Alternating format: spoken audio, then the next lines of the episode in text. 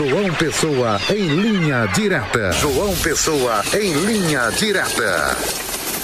Olá, muito boa tarde a todos aí na bancada do Olho Vivo, Rede Diário do Sertão, aqui na marca da exclusividade. Estamos aqui em João Pessoa, na capital de todos os paraibanos, hoje, dia 8 de janeiro de 2024. Esta data lembra alguma coisa? Lembra sim, um ato lamentável que há um ano atrás estávamos é, vivenciando, estávamos é, vivendo esse momento é, de 8 de janeiro de 2023, que ficou marcado aí na história é, do Brasil, quando vândalos se aproximaram lá do Congresso Nacional em Brasília, tentando destruir é, os prédios, o prédio dos três poderes.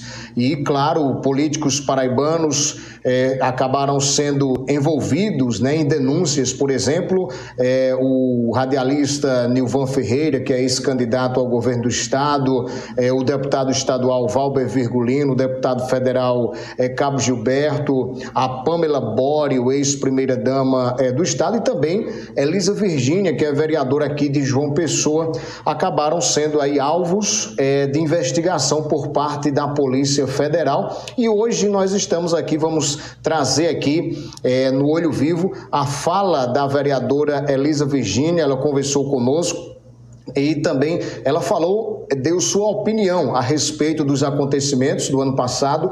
Ela diz que houve negligência por parte da segurança no Congresso Nacional. Ela fala sobre os processos judiciais que estão, que estão acontecendo. Né? Ela diz que está havendo uma certa injustiça. Pessoas inocentes têm sido, de certa forma, injustiçadas, segundo a vereadora é, tratadas de forma cruel. Então nós vamos ouvir aí é, a fala da vereadora Elisa Virgínia, ela que é do progressista aqui da Câmara Municipal aqui em João Pessoa. Vamos ouvir, Elisa.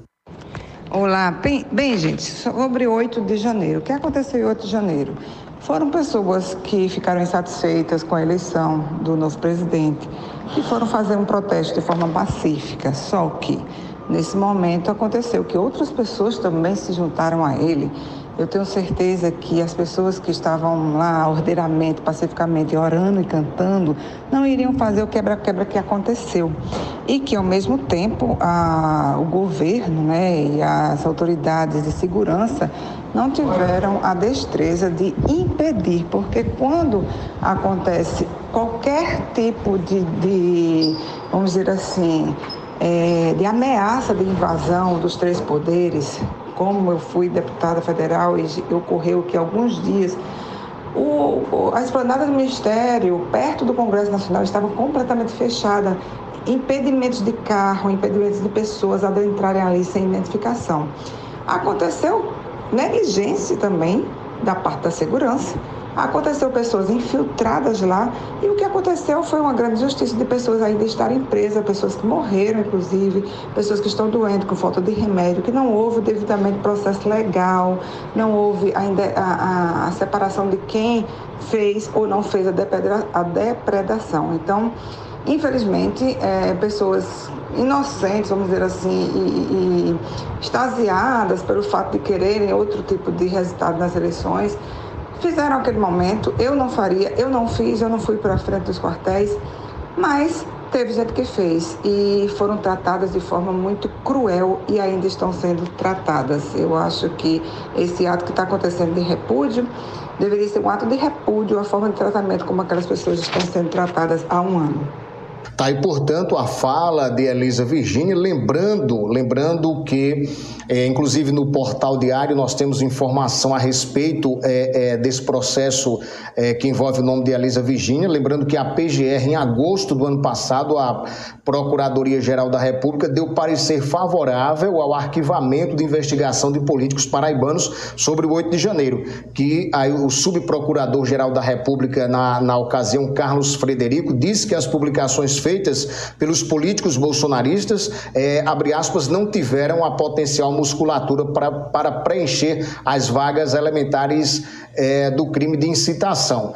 E também, já em setembro, temos informação aqui que o ministro Alexandre de Moraes manteve a investigação de Pamela Bório e arquivou a ação contra os outros quatro políticos, que são aí o Cabo Gilberto, Valber Virgulino, Elisa Virginia e Nilvan Ferreira. E Elisa também conversou conosco, conversou com a nossa redação a respeito desse processo que o STF aí arquivou as investigações contra a sua pessoa. Vamos ouvi-la. Bem, eu fui envolvida num processo, né, do Supremo Tribunal Federal para eles avaliarem a minha participação é, no dia 8, né, nos, nos eventos fatídicos do dia 8.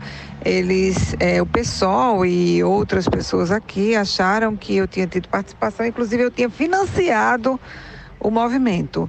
E pelo que foi analisado, né, pelo que foi investigado, é, descobriram que realmente eu nunca participei do evento e nunca tive financiamento. Então, o processo ele foi pedido pela PGR para, para me retirar do processo. Tá, e portanto a fala de Elisa sobre é, esse processo que foi aí arquivado pelo STF, também pela PGR, é, esse processo que foi oriundo de uma denúncia feita pelo PSOL, um partido de esquerda aqui da Paraíba, contra ela e também contra outros políticos de direita aqui da Paraíba. Então, esta é a nossa informação na tarde de hoje a respeito do 8 de janeiro, que hoje repercute em todo o Brasil, é, na imprensa paraibana, lembrando essa data triste que aconteceu, de tudo que aconteceu do ano passado, e tivemos aí, é, aqui falando com exclusividade, a vereadora Elisa Virgínia, aqui de João Pessoa. A todos um forte abraço. Amanhã retornaremos com mais informações. Até lá, se Deus quiser.